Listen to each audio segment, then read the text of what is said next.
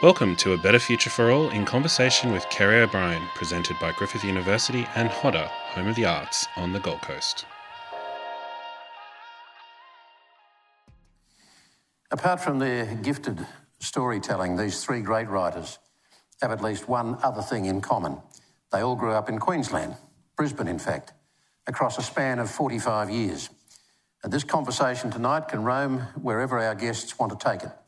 But partly because I was also a Brisbane boy, born 11 years after David, 22 years after Melissa, or before, sorry, Melissa, before, before Melissa, 22 years before Melissa, and 30, 34 years before Trent, uh, but mostly because of the importance and influence of place in their stories.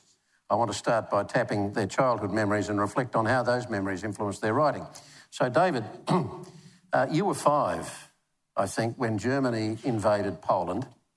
So, you you would have had memories right through that entire war period, I would think.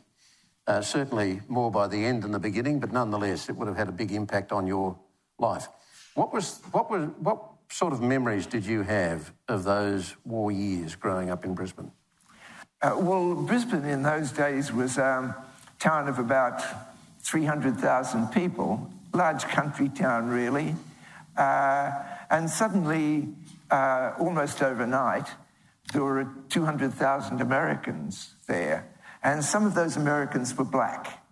And the first thing that happened was that the city was segregated.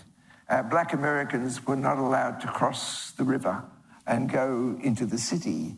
So the city became kind of a, a black city on one side, which was all the south side, which is where we lived, uh, and a white city on the other side.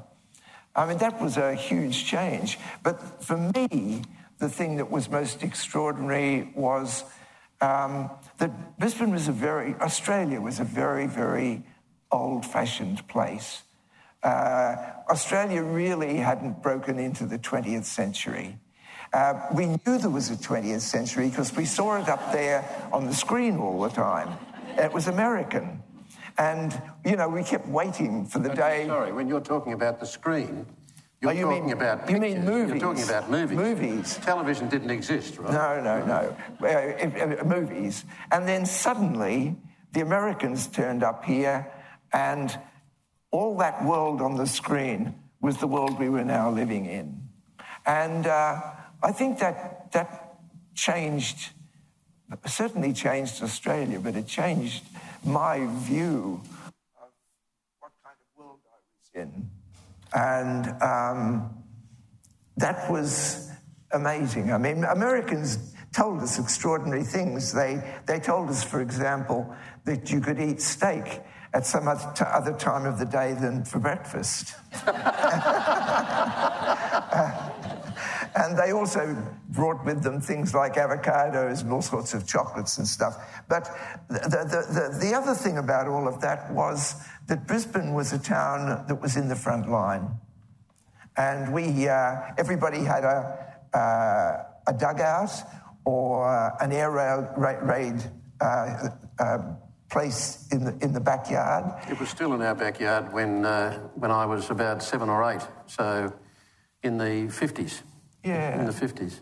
That became part of our play place. Mm. You know, when we played Cowboys and Indians, it was in and out of those those dug trenches. My father was the senior ARP warden for South Brisbane, so my sister and I kind of saw the drills that happened every Wednesday night and uh, played our part whenever they had a kind of uh, an emergency pretend day.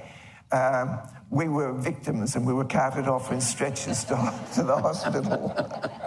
um, in fact, but, in, the, in the ABC's Boyer lectures in 1998, you described the adult world around you in your teen years as forever crouched in an attitude of aggrieved and aggressive self defence, closed in on itself, a stagnant backwater, and sullenly proud of the fact there was an anxiety at the centre of people's lives. Now, did that date back?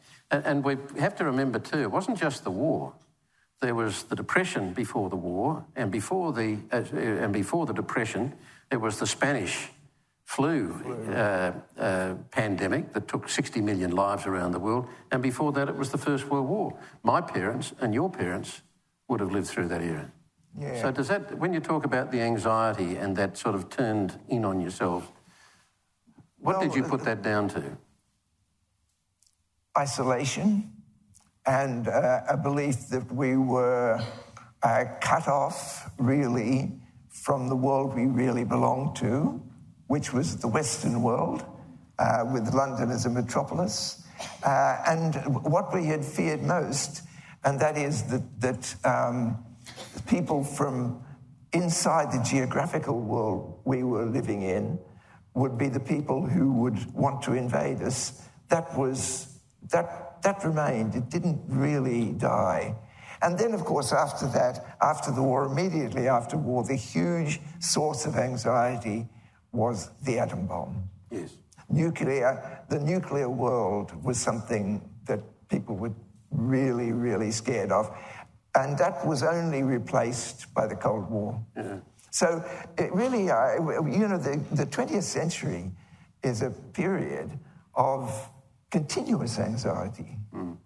Um, but It explains why Menzies was so successful in a way that it was like calm waters, the Menzies years. Keating rather unkindly referred to them as the Menzies torpor. But, uh, but, but there was a sense of kind of steadiness uh, that, that I suspect a lot of people want. taken off you. If you weren't living on a mission at Cherbourg, maybe, you know, this is a very selective kind of torpor that you're talking about. Hmm. Aboriginal people have been segregated and remain segregated in lots of ways, you know, from the word go until now. My friend Auntie Dawn Daylight was standing in Boundary Street in West End two years ago, Kerry, outside the Greek restaurant on the corner when she, a young waitress came out and told her basically that she needed to fuck off outside that corner because she was making the restaurant look untidy on a public footpath. And that's not unusual. So, the you know, this idea of torpor is, uh, needs to be interrogated, I think. My Please- mother was hiding my yeah. eldest brother from authorities, moving desperately from house to house as a young Aboriginal single parent in 52, 53, 54, and living under a house in Holland Park. And, and you know, it might have been torpor if you were in the white middle class or in the middle class full stop, but for a lot of people it wasn't.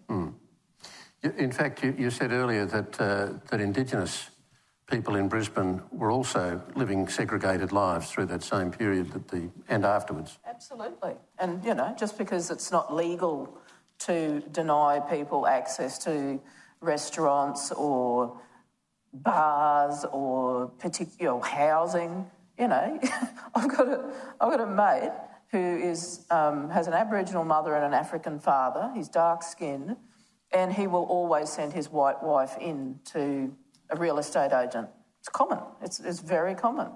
You know, my um, cousin is dark skinned, and when she has to move house in the middle of next year, she will have to mm, put up with the real estate agent saying, Oh, and which part of India are you from? to find out whether she's Aboriginal or Indian so that they can refuse her housing. It's segregation has not gone away. Coming back to, to your, um, your memories of those times, David, you were even blunter in Johnno, your first book, when the narrator, Dante, observes that Brisbane is, play, a quote, a place where poetry could never occur. Dante again, Brisbane is the most ordinary place in the world, a place that is so slatternly, slatternly, so sprawlingly unlovely. And Australia, Australia is hardly worth thinking about. Is it fair to assume that Dante was speaking for you? Oh, look, I was playing a fairly elaborate game in Johnno, and it was to uh, claim that uh, I had been dealt a pretty bad card.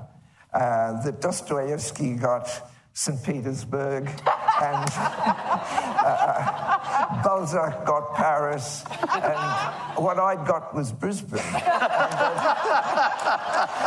and that as a writer, I'd been stymied from the start. Because, you know, that's. And then, you know, to go on and create that place, not as a place in geography, but in the imagination. Mm. You know, and that was really to say that Dostoevsky St. Petersburg was an imagined place yeah. as much as a real place. So was Balzac's Paris. And that what a writer is able to do is to discover what is unique about the thing and make it make it real. So, you know, there's an elaborate game going on there. But part of it's an argument between Johnno and um, Dante, who are really both sides of myself. And uh, part of it is this thing of saying it can't be done and then somehow getting it done. I was struck by the fact that, that you read your first Shakespeare when you were eight. Around 12, you were reading Wuthering Heights and Jane Eyre, I think, amongst others. Very sort of European oriented um, reading. And apart from the fact that we had 60,000 years of, or 80,000 or even 100,000 years of rich history of storytelling in Australia, your sense of the, of the post colonial writing history of this place was not great uh, through those, those early times. I mean, how, uh, what did you regard as the depth of Australian literature by the time you started writing? Look, that's complicated because um, every night I listened to a uh, serial on the radio which was called The Search for the Golden Boomerang, uh, which was about a, an Aboriginal boy called Takoni. So there was a, a, there was that was Australia, and then when I was uh, did the scholarship, the book that was set for the scholarship was um, We of the Never Never it was absolutely the most boring and irrelevant book I had ever been made to read. You know, a kid growing up in Brisbane and watching movies and having been involved in the war and all the rest of it, that other world of Australia out there in the outback, it meant absolutely nothing to me. And it's true, my reading was almost entirely uh, English and European. And that remains so, I would have said, until my mid 20s. Right. Melissa, uh, what was the family culture you were born into in 1967? And what, what are your abiding memories of the Brisbane that you grew up in? Mm, um, very patriarchal family, dominated by a, um, a, a, very damaged Russian father who was um, he was born the year that his parents arrived on the boat from Russia via Shanghai. And uh, my mother um, basically hid her Aboriginality. She grew up with her Aboriginal family north of Brisbane, very poor, very extremely poor. And after marrying my father um, as an already single parent, uh, made the kind of agonising decision, I think, that in order to keep her kids safe uh, and to keep the family together, that she would um, pass as white or pass as white enough. Uh, so the fam, but always instilled Aboriginal values in us kids. So when I came back to Aboriginal culture in my teens, uh, consciously, uh, it was very familiar to me, even though it hadn't been spoken to me. So it was kind of at the, it was at a crux where white Australian mainstream culture met Russian immigrant culture, met uh, a subterranean Aboriginal set of values and worldview. So, um, yeah, I never knew if I was Arthur or Martha, really. but, uh, and, and your memories of outside of the family, your memories of Brisbane those, in those early years, so your first 10, 14, until the day that your mother told you that you were, in fact, Aboriginal. Until in she that, put the photo yeah. of her grandmother on the dresser, and I said, Who's that black woman? And she said, That's my grandmother. Um, my memories, I rode around the bush a lot on a horse, any horse I could find, or steal, or borrow, or pretend was a horse. I used to ride a goat around at one stage. Some of the horses I rode weren't much flashier than goats, actually. And this was on the outskirts of Brisbane? On the scrubby outskirts, um, around Rochedale, Mount Gravatt. didn't ever go into the CBD. That was, um, see, mum had grown up near Gympie, but in a, a very small place called Wolvi, which you may know. And uh, hiding from the town because town was where authority was. Town was where people could take your children off you. Town is where you needed money in order to operate. So they were basically um, almost subsistence farmers in a way. Uh, and that continued on when, um, when I was growing up anyway. I, I don't even remember going to the, the city before I was about 16 or 17 and I was old enough to catch a bus on my own, mm. according to my mother's view of the world. So, so you spent the first. Your mother was inculcating Indigenous um, values. That's just in who those, she was. In yeah. those early years, yes, because it was who she was. Mm. But you spent the first 14 years of your life thinking that you faced the future of a white girl. You, your friends all thought of you the same way, I imagine. Can you remember why your mum chose, first of all, not to tell you much earlier, and then suddenly to tell you in your mid teens? She would have told me because she knew what white privilege meant. And what it meant was a better life and a safer life. Um, and I can't speak for how people saw me. I got asked a lot where I was from as a kid and as a teenager when I, I spent a bit more time in the sun.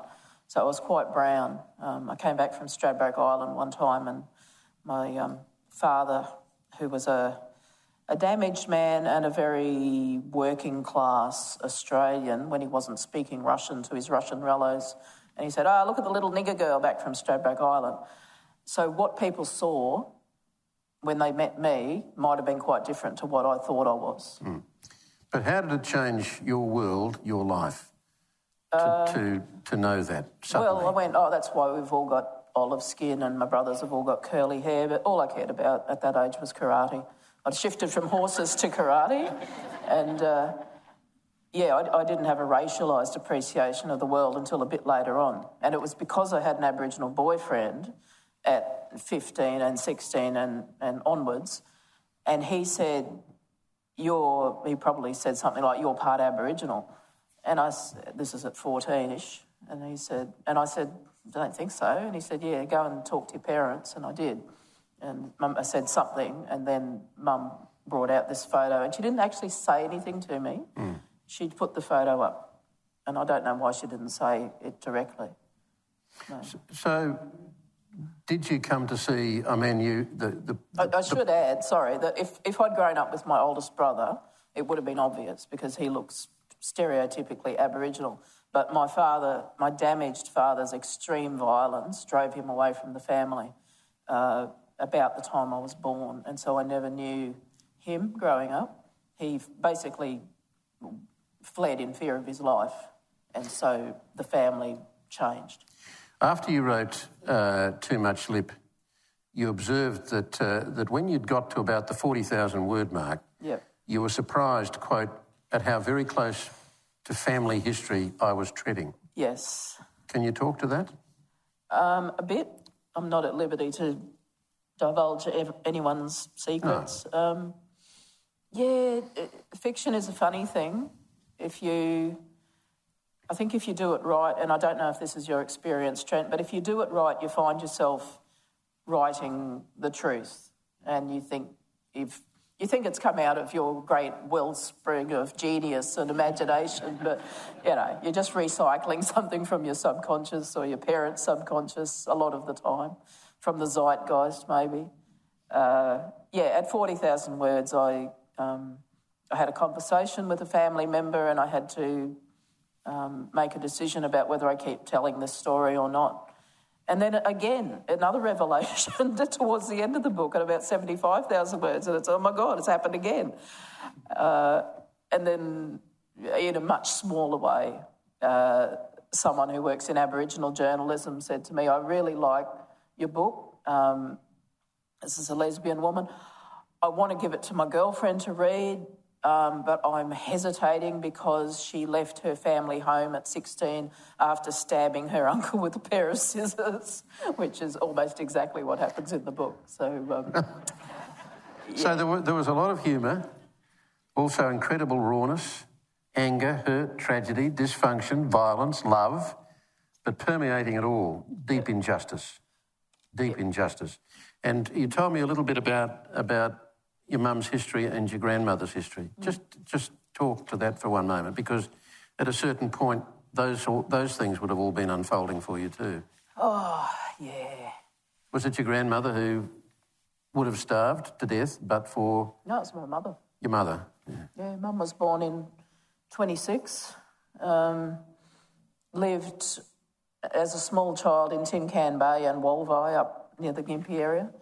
Um, yeah, and they, they li- probably the town viewed it as a kind of small version of a blacks camp, I imagine. They would definitely would have been seen as coloured people or possibly as half castes. And um, there was my great grandmother, my grandmother, my mum, my mum's siblings, and there was also an Indian family in the picture somewhere, but they weren't living exactly there. In a on the outskirts of town and extremely poor. My gra- none, no one was eligible for any welfare payments because, um, you know, they were for white people. And uh, yeah, my mum said if they hadn't had the oysters, the wild oysters that they harvested, um, she would have starved to death. And she meant that literally. The fishing fleet came into Tin Can Bay, and uh, my great grandmother would go down to the fishing fleet a couple of times a week, and they would give her one fish. And that's what kept my family alive through the Depression and possibly before the Depression too, because I don't think it was just the Depression. And you know, I went to the Gympie Historical Society or somewhere up there, and I was talking about this, and and someone said, "Oh, yeah, everyone was poor in the Depression," and I thought, and I wish I'd said it, but I didn't say it at the time. I said, "Yes, most people were poor in the Depression, but the people who are supposedly our white relatives from up that way were." sailing first class to England while my mother was eating bush food so that she wouldn't starve to death. But staircase wit. Trent, you were born in 1979.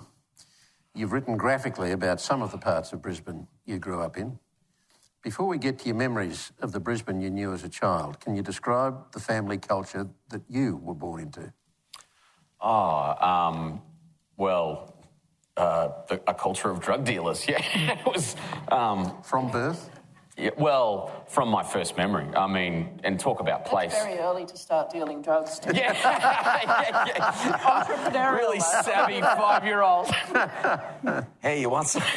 um, yeah, no, no. I mean, my like we talk about place. You know, I just have you know my most vivid, earliest memory, you know, and it's the beginning of subconscious sort of or sort of consciousness. For me, is uh, a suburb called Brassall in Ipswich. If anyone knows Brassall, um, low set, ramshackle house, and I look at a freckle that's now fading on my thumb. As a boy, I, it's 1984. It must be and I'm, I'm, I'm looking down at this thumb, and then I turn to my left, and there's this man with like hair like yours, Kerry, shaggy, sort of John Lennon. I thought you were going to say shagging. oh, you know, your beautiful, sort of buoyant head of, you know, strawberry blonde hair. just this guy had on. hair like that. Just move on. It's becoming embarrassing, actually. I'm not quite sure why it's still that colour, but go looked like um, John Lennon in 1966, like Help era. And um, and uh, and I turned to this guy, and I never forget it. I, it was the, my first memory, and I say, "I love you, Dad." And uh, this this really sweet man ruffled my hair, and he said, I, "I love you too, mate, but I'm not your dad." And uh, turned out that guy, and that sort of blew my mind. I was like, "How's that work?" Because I really care about you. And, uh, and it turned out he was just a man that my mum loved dearly. And, uh, but he happened to be a really dangerously successful heroin dealer. And um, yeah, yeah, yeah. And then, and then the, you know, when you ask me about the type of world, you know, the other, and, you know, the most groundbreaking place as a boy that I probably ever saw was when my oldest brother Joel, I'm the youngest of four boys, Joel, Ben, Jesse, Trent, and uh, Joel, we're all just, you know, Queensland ruffian kids, barefoot and dirt all over our faces and feet. And uh, Joel taps me on the shoulder and he says, um, Trent, come and have a look at this. We found something in this guy's room. It was the man my mum loved, and uh, he's basically the character of Lyle in my book, Boy Swallows Universe. And uh, Joel finds basically a secret access in Lyle's built in wardrobe down to a dark room um, which has one thing inside it built into the earth. There's a brick wall, a makeshift wall, and there's one thing inside that, that room, and it's a rotary dial red telephone. And all us boys are just losing our minds at this thing, like, what the hell's going on? And uh, we would later find out, you know, in, in only in our late teens, that that was where they packed the drugs and sort of, and it was always, it was a sort of a safe room for this guy.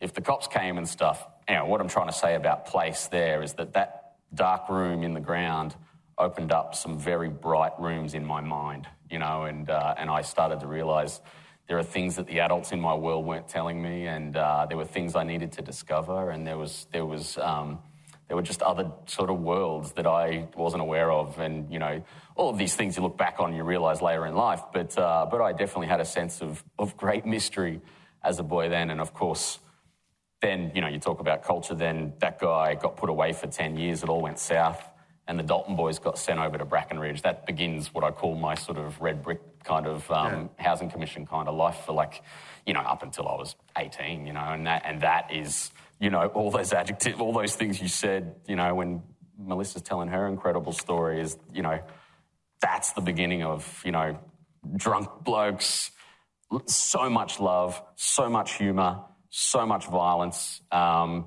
so many footballs as my best friends, and staying out until as long as I can and wishing the sun doesn't go down so I don't have to go up the side concrete ramp and uh, deal with what you have to deal with, you know, and, uh, and but also just the beauty of that of being raised by my old man and sort of um, you know f- five blokes in a house painted pink because that was the cheap paint that dad could get off his mates. And you know so just the five, five blokes are your dad and you and your three brothers? Yeah yeah yeah totally. Being raised and mum by was? Oh well yeah she was you know yeah I yeah briefly you know at Boggo Road Women's yeah. yeah. So she was um, she was doing her you know she was doing her time and and she was facing her freaking demons, kicking, kicking a lot of stuff, um, and becoming the incredible woman that she is today, you know. And uh, so, you know, yeah, she was only there for two years, but then, you know, so I, you know, even say that sort of publicly, that that certainly isn't the thing that defines her, but it certainly defined our lives, you know, certainly defined my sort of, you know, kind of seven till nine type age, mate, you know. So it was sort of, um, yeah, it was quite a wild time, yeah. So Eli Bell, in Boy Swallows Universe was a very effective eavesdropper uh, on adult conversation, which I assume assume means you were too. Oh yeah, yeah. So, what were the adult conversations around you that impacted? Oh, that's great. Um, oh, learning about love, learning about why my old man screwed it all up. You know, that, that were the ones I was always really learning. As like, why don't you love that woman as much as I love her? How come you don't miss her as much as I do?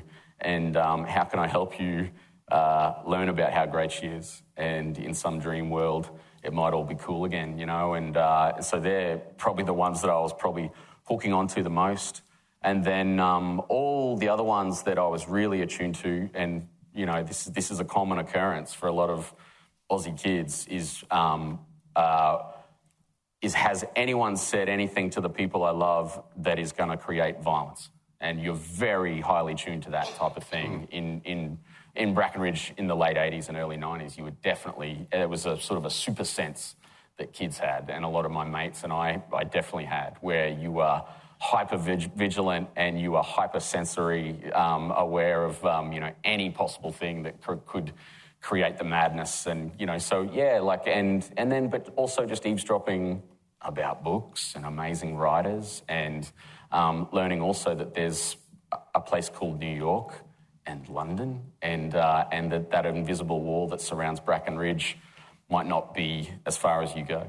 Mm, I'll come back to that in a second, but I guess your mum and the man that you thought was your dad when you were four were part of Brisbane's first heroin generation, oh. which was pretty heavy for you, but you also knew of Brisbane as a child in a way I would think no other writer I can think of had, and that is the, that criminal underworld um, was there, and, and, and some of the criminals that you knew. The, the great escapologist, the great.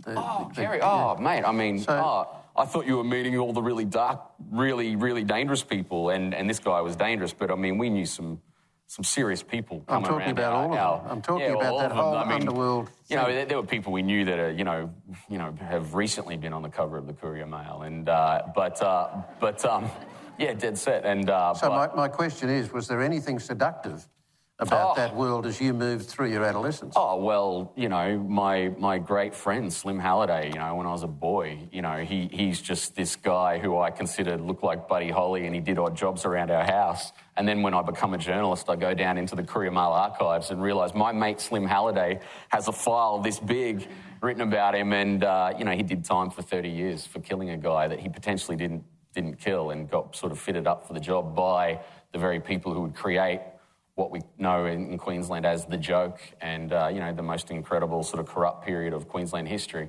Um, my mate, yeah, Slim Halliday. Well, Slim Halliday was the man who gave me and my mum, particularly, you know, a lot of wisdom about life. And, uh, and then, you know, um, and then he dies, and then, and then I write a book about a boy wanting to bust into Boggo Road Women's Prison on Christmas Day to save his mum's life.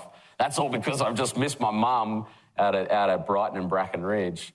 And who better for Eli Bell to go to for advice than the great Slim Halliday, my old sort of babysitter type guy. But, um, you know, but, you know, around that, Kerry, those guys had learned a lot of lessons, you know, and, and again, I come back to this thing, you know, what's the difference between him and the seduction of it? You know, I had this beautiful guy named Noel, my old man, just going, if you go down that road, I will kick your ass. Like a, a man who has the humility to say, um, don't you dare follow in my footsteps, and you better well bl- bloody not follow in Slim's footsteps. So this is this is the point I'm coming to. David Yeah. started reading Shakespeare at eight and Wuthering Heights and Jane Eyre at twelve. You, on the other hand, were reading were reading Steinbeck and Hemingway from quite an early age. now you say that was your father's influence. Oh, yeah, yeah. But you must have been receptive. You must have had a great sense of curiosity, or maybe even the need to escape. But I wonder whether that might have been the part of your life that saved your childhood, the oh. reading, which came from your father. Oh, mate, why did the universe give me one ability? Absolutely one. I cannot build anything with nails. I can barely drive a car. I can barely speak in public without friggin' rambling on.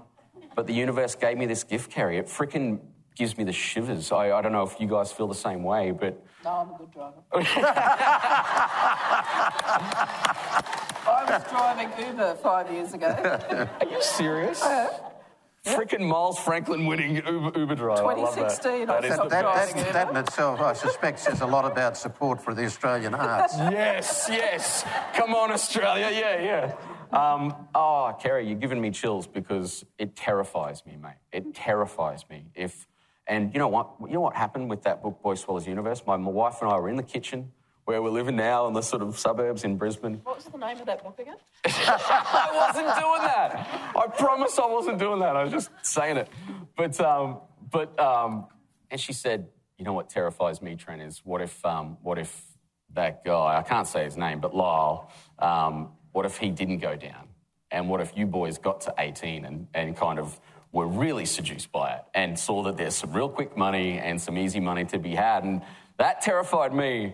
And, uh, and, and it really did sort of show me that uh, I was so fortunate to be able to be, to just string a couple of sentences together to be able to process the stuff that you, you, you hear, you're seeing in, you know, the fib- amid the fibro walls of those houses, you know, and, and it's, it's an incredible gift to be able to, um, to just process that in such a powerful way because one other way of doing it is through Jim Beam, you know what I mean? And I have no doubt, like, it's in my blood, mate, that sort of DNA of, like, you know, we love booze in my family. It's just like, I love the stuff.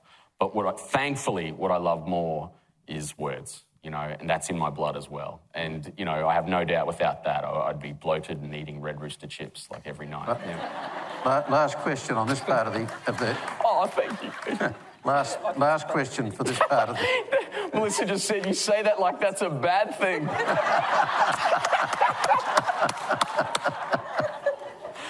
What, whatever else people might take from Boy Swallows Universe, there's a big lashing of hope, hardship and oh, hope. yeah, were yeah. you conscious from the outset of that sense of hope when you were writing the book that became so central to the book as you wrote it?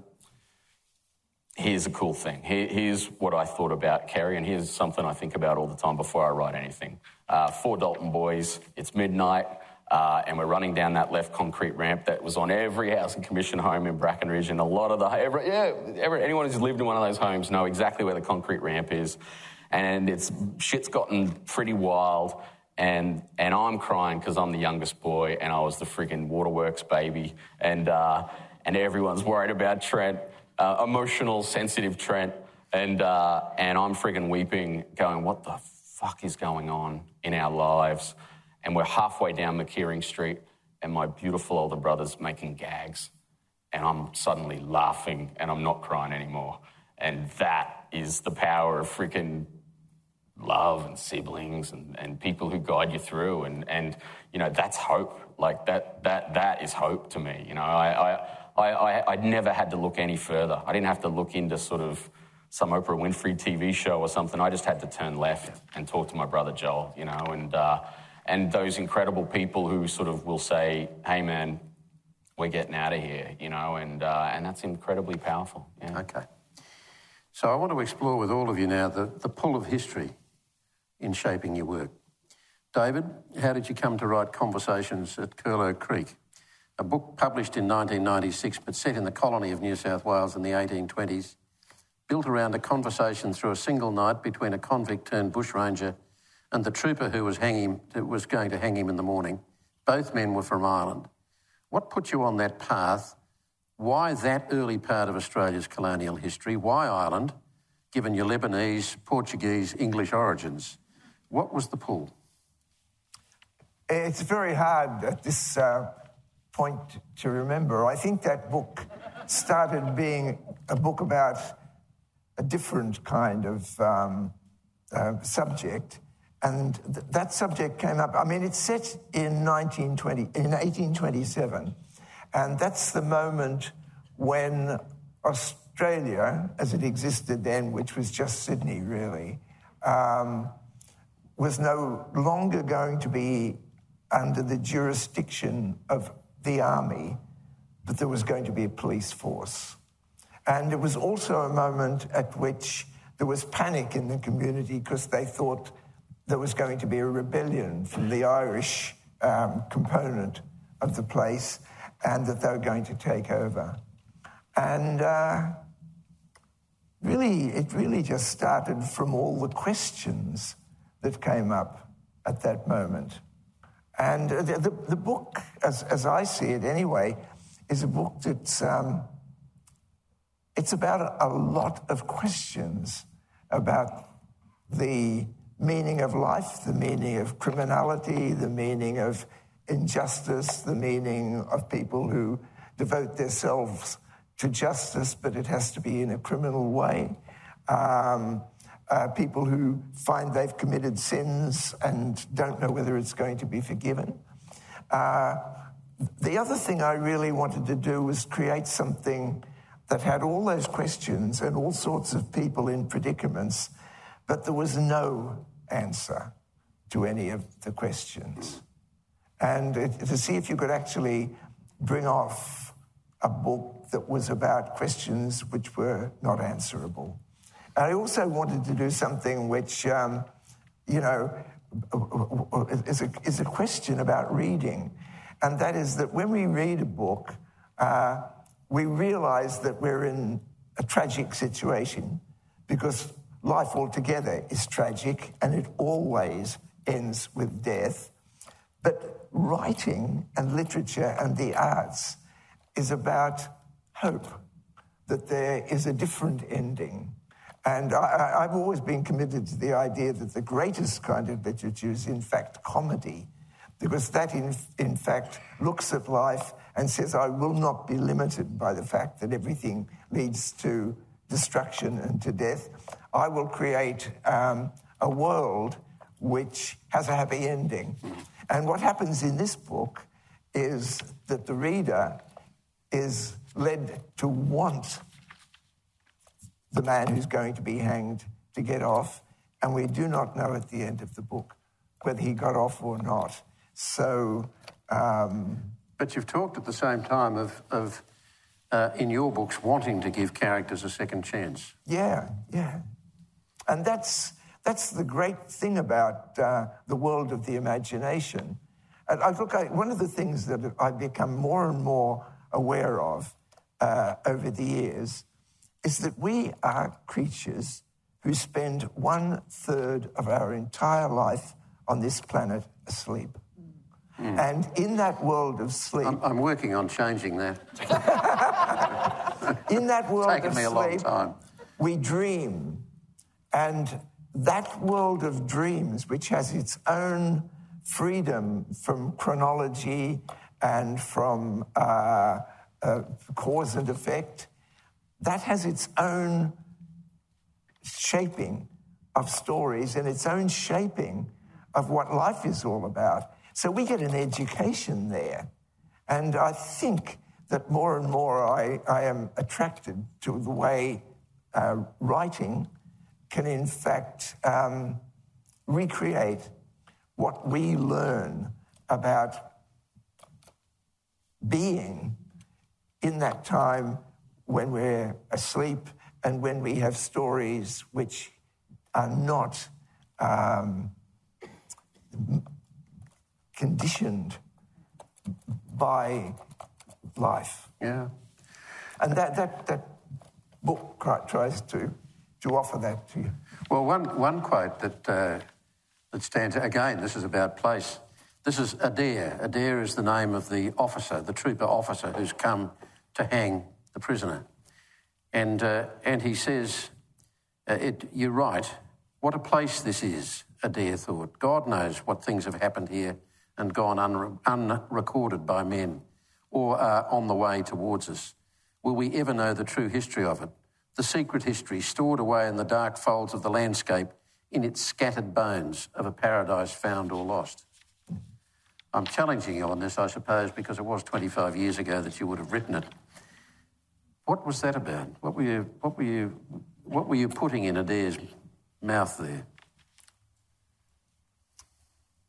Very hard to go back 20, 30 years and uh, know what was in your mind. I think, look, it, it's something that I, I, I would just say about writing itself, uh, and that is that um, writing for me is not about what I know, but what I don't know, and what I will only discover through the writing itself. And often the writing kind of leads you to places that you didn't uh, know you could go to. Uh, but you need to go there because that's where the answers to the questions are. And I just trust that absolutely. And I think over a long writing life, um, that is something that has more and more interested me and which I trust more and more. And so, you know, writing is about discovery of what you, what you don't understand and what you don't know. And if that's exciting to you, then it will also be exciting to the reader. But uh, on that formula, which I'm just caught by, but if, by that formula, you would never stop writing because you would never stop, you, you would never reach a point where you know everything. Yeah, that's right. But, um, and I think, you know, I, I, I- would say that I am not writing any more fiction. That doesn't mean that I'm not still pursuing those questions. I still write poetry. Um, but also, I think, you know, if you're a writer and if you take the business seriously, you know the point at which you have said what you have to say and you don't say any more. Because all you'll, you'll be doing is muddying the waters of that body of work that you have. And uh, that's the most important achievement of writing for me, is a body of work which um, makes sense in which all the different books speak to one another Wow. um, and amplify one another so that when you add another book and you go back and look at the previous book, you see that that book has been changed by what the new book is doing. I mean, that's the fascination of being a writer to me. And I think it's a very, very serious business. It's a moral business, it's something that's been given to you, and um, you don't play with it. So both of you feel it's something that you've been given. It's not, it's, yeah. Melissa, uh, your new book, due out next year, also goes back to Brisbane's early decades of white settlement. So, like David, you were drawn to Australia's early colonial history, but from a very different perspective. What can you tell us about it and why you've written it?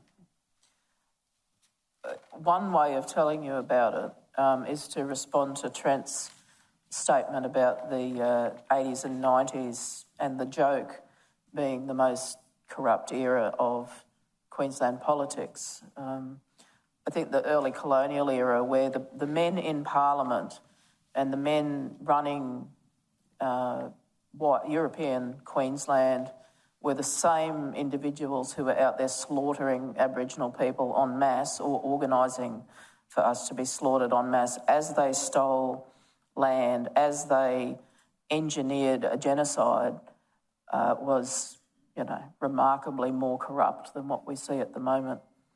Not many people are aware yet, um, and I, I, don't know if my book will help I don't know if anything will help really, but you've got to operate in hope, as David was saying. Uh, the number of people killed on the Queensland frontier, right? Aboriginal people killed on the Queensland frontier was about 100,000 people, according to the archaeologist and historian Lynley Wallis. And that's far more than Australians were killed in World War One. There's one memorial that I'm aware of, and it's tucked away behind the Magistrates Court in Roma Street in an obscure spot and has been vandalised, as far as I know. So that's one source of my interest. Another source of my interest is trying to understand the world that my great grandmother knew. Um, but I've actually gone two decades back from that. She was born about 1875 and I'm writing about 1855. And the really interesting thing about that era, um, I was talking to Raymond Evans, a radical historian um, who was professor at UQ for a long time. And I'd already decided to write the book. I, I, had started doing the research, have always been fascinated by Tom Petrie, the, the character of, or the personage of Tom Petrie, who was the first uh, European ever to live with, uh, well, no, that's not strictly true. He grew up with the Brisbane Blacks, spoke the language, understood the culture very fluently, and was initiated. So he crossed that racial and cultural and linguistic divide. And the reason he could do that was because he lived in an era before the segregation and the assimilation policies had come down so hard that the society was cleaved in two. This is a time I'm writing about of possibility, and that's why I'm calling the book Edenglassie. It's not about Magunjan, the Yuggera place, because I can't know that place. You know, I'm too modern, I'm too far removed to know Magunjan. That would be an overreach for me to try and write that. It's not about Brisbane, because Brisbane came later. It's about this time of flux when the numbers of Aboriginal people, a bit like you were saying, David, you grew up in an American Brisbane. Edenglassie, 1855, 1854, just before the hanging of Dundalli in Queen Street, the great resistance leader, the numbers of Aboriginal people and Europeans in Brisbane were roughly equal. Uh-huh. Yeah? Mm. So it's this kind of tipping point. That's what interested me. So, uh, what kind of emotional roller coaster was it for you, or was it an emotional roller coaster? Was it an, has it been an emotional experience for 2019 you? 2019 was. I spent 2019 reading a lot of historical texts, some uh, primary texts, but mostly secondary texts. And um, it's a book about entrepreneurship. It's about a love story between a, a Yugambeh boy from Nerang, Uncle John, with the permission of Auntie Pat O'Connor um, who travels up to Woolloongabba to go through his um, through a ceremony that it's appropriate for his time of life. He's about 17. And the white girls are starting to look at him in what's now the Gold Coast and say his family's terrified that if he gets involved in any way with a pastoralist's daughter, that'll be it. Catastrophe will unfold. So they take him up to Woolloongabba for his um, ceremony. He gets stuck there and falls in love with Nita, who's the Aboriginal servant of the Petrie family. And um, of course, I've forgotten what the question was now, but anyway. Well, no, it was, it was, it was about, about whether it was a particular emotional roller coaster for you. I, I imagine emotion Yeah, is, mixed, is mixed up in every book you've written. Being a black fella is a roller Yeah. coaster. You know, there's it, it it doesn't stop. So you just park it and you keep going, and you put one foot in front of the other, and you laugh, and you drink, and you hope that no one dies this week. Do you think, uh, I mean, I'm, I'm departing from text here, but No, you can't do you do think, that. do you think we're, just very quickly, do you think we're making real progress in terms of non Indigenous people in this country actually starting slowly to begin to come to an understanding of the, of the real story of, of colonial Australia and post colonial Australia? Mabo made a difference. And my books are received differently in 2021 to how they were received in 1997 and 1998 and 1999. Uh, structurally, Mabo changed things because non Aboriginal Australia was able to go, oh, okay, there's a framework for us to understand what's reality.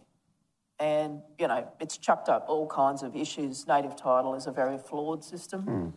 Um, but it's the- safer now for white people to start to say, oh, yeah, this, there were Aboriginal people here. I mean, you'll remember John Howard ridiculously saying in 87 or 88 that there were no Aboriginal people here before Cook. I, can't, I still can't get my head around that. It's now a bit safer because pe- white or non Aboriginal people think, okay, there's this native title structure, and they might not think that consciously, but it's filtered through. Um, and so it's safer for, for people to say, oh, there's an Aboriginal family in my street. It's not safer for us because our kids are still being taken away.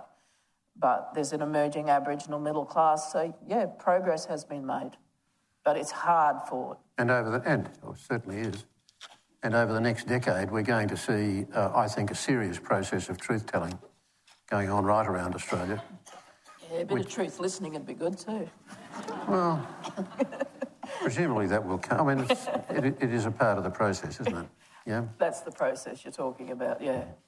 So uh, we're going to run out of time in the not too distant future here tonight. But uh, Trent, growing up in Brisbane, uh, sorry, the, the, in terms of where the history is in your kit bag, what, what is the import of history for you in, in your writing? With your second book, with the weight of such massive success from Universe, uh, welcome though it was, hanging around your neck, um, why Darwin in 1942? Was it just a convenient backdrop to suit your story, or was it significant for you? Oh, uh, firstly, running away from myself, and then finding myself in the forests of uh, outside Darwin, um, but just getting out of this, you know, and and trying to sort of just write a tale. Um, you know, essentially, my daughter came home and went, um, you know, um, Dad, you wrote about two beautiful boys, but you're a father of two girls. Why, why don't you write a story about two beautiful girls? I was like, that's that's a good idea.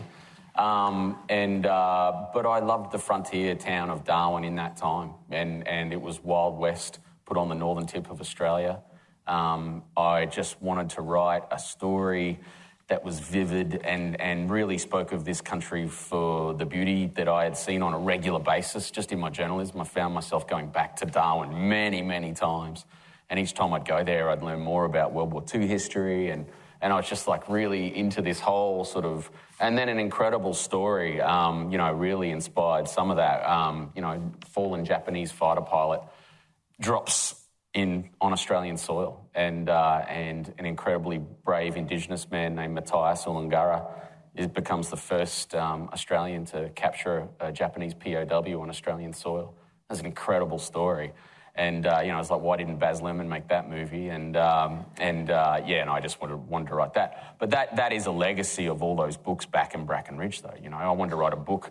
To be honest, Kerry, I wanted to write a book for some. You know, not to get too Bruce Springsteen about it, but I wanted to write a book for some kid in Bracken Ridge that helps them. Like, Boy Universe was the book about them, and I wanted to write All Our Shimmering Skies for them, as in this is the one that's going to help you escape into Oz. You know, and, and uh, I thought that was a really sort of powerful way of doing that through the eyes of this this girl who finds herself, you know, befriending this incredible Japanese soldier. And you know, it was all about finding love in the most unexpected places. It sounds like Anita Heiss's book. she wrote about an Aboriginal um, kid on a mission that befriends a Japanese um, POW hiding in World War II. I just realised that. Yeah, right. Yeah.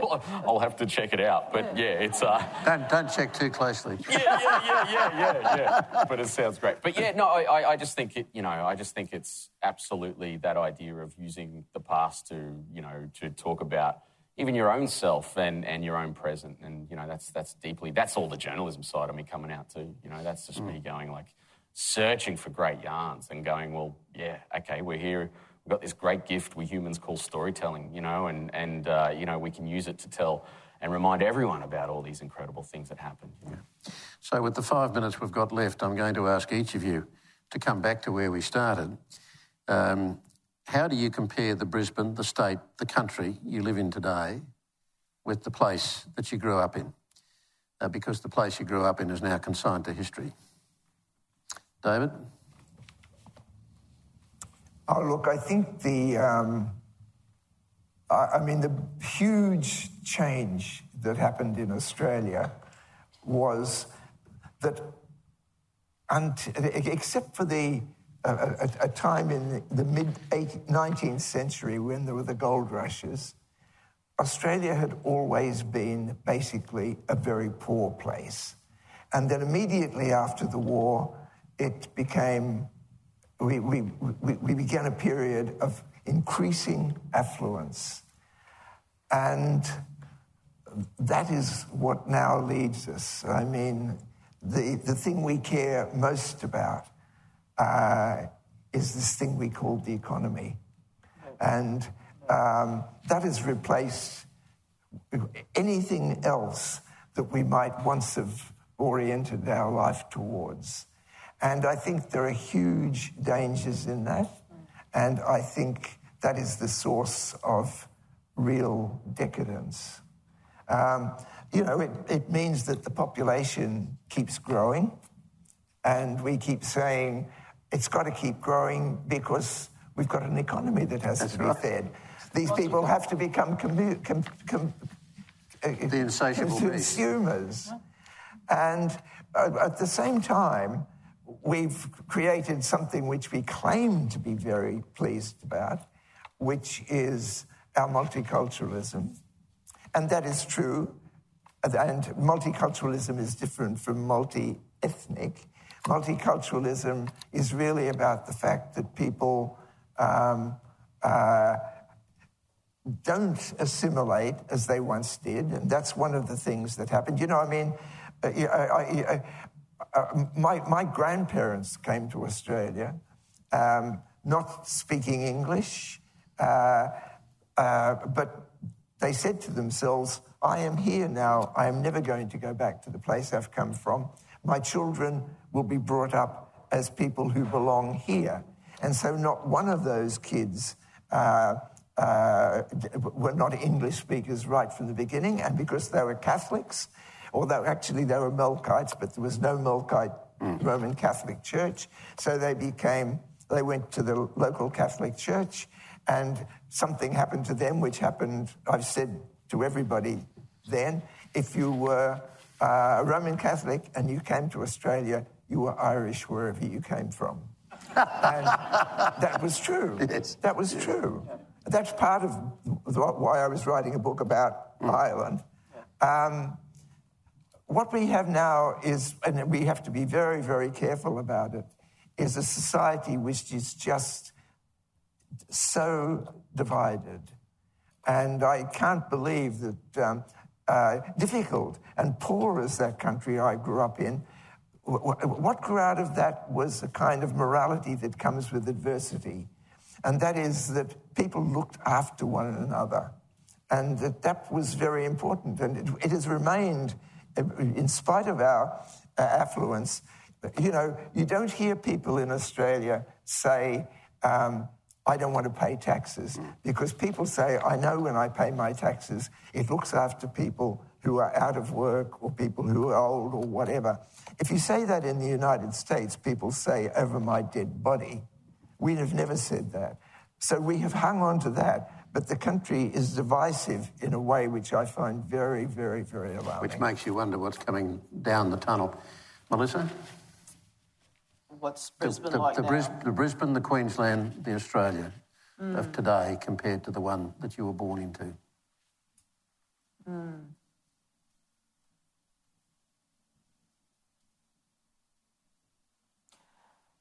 Yeah, I think I agree with David.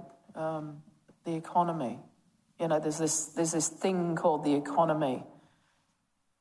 I Heard someone on the radio the other day saying they were from some real estate mob, and they were saying we need immigration to Australia, you know, economic immigration to Australia to resume because those people will pay taxes to the state governments and that's going to fund this, that, and the other um, at the same time as acknowledging that housing um, was going to be needed by these incoming people, and so that would add to the housing crisis.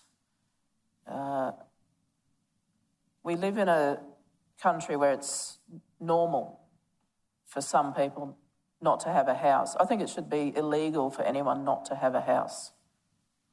Yeah, I think it, if you're a, a poor person or an Aboriginal person and you don't house your children safely, maybe because you're forced to live with domestic violence or forced to live in some shithole that's not fit for human consumption, the state can come in and will come in and take your children off you. If you're an Aboriginal mother living with a violent partner because there's nowhere else to go, they will come and take your children away from you and say you're an unfit parent.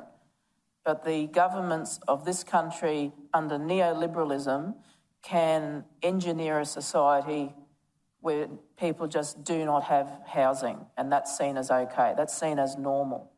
So, yeah, I agree with you. It's this economic bullshit. Let's look at what's happening on the ground. Who's got a house? Whose kids are hungry? Whose kids are- aren't going to school because of racism? Who can't get on the NDIS when they live in Esk and their feet don't work and they lie on the floor of their 20 foot square donga all night because no one is around, but they can't get on the NDIS because they're not disabled enough? You know, let's start putting people first. Let's start acting like everybody matters. Well, funnily enough, economy. Sorry, I didn't answer your question, but I Uh, no, that's okay. Funnily enough, economy is people. That's what it boils down to. Well, it should Yeah, be, yes, yeah. yeah. Very briefly, Trent, because we're out of time. Oh, I'll just say something like we were talking about before the lemon light. Yes. You know, I, I love that the lemon light of this area doesn't change at 5 p.m. And uh, I love that. I love that my daughters can sprint across the low tide of Moreton Bay and it feels exactly the, the same as it did in 1986. And I hope, in terms of place, we don't fuck it up. You know, we, we just we, we keep the beauty and the wonder um, that we have here in this place. And uh, you know, I love that that the tall fences jumping over a fence in the lemon light feels the same. And when you're in that lemon light, that's timeless. It's you, time stops. And uh, and I feel when I read Johnno, I felt exactly like I'm transported. Uh, He, he's come forward to my world, and I've gone back to his. And uh, that's the power of storytelling. And you know, 2032, mate. You know, Brisbane is going to host these games, and they better bloody well be talking to these two before they do any sort of cultural or opening ceremony stuff, because there's so much that we can get right when we show this area to the world, and there's so much we can get wrong. And you know, I just hope we can bring the past and the and the present right back and just show it and just show it in the most amazing lemon light. Trent Dalton, Melissa Lucashenko, and David Malouf, thank you very much, and thank you all. Thank you. You've been listening to A Better Future for All in conversation with Kerry O'Brien from Griffith University. Produced by Eddie Nalwafe and edited by Michael Adams and Andrew Thompson. Visit betterfuture.griffith.edu.au to keep up to date with our upcoming events or catch up on our past events on demand.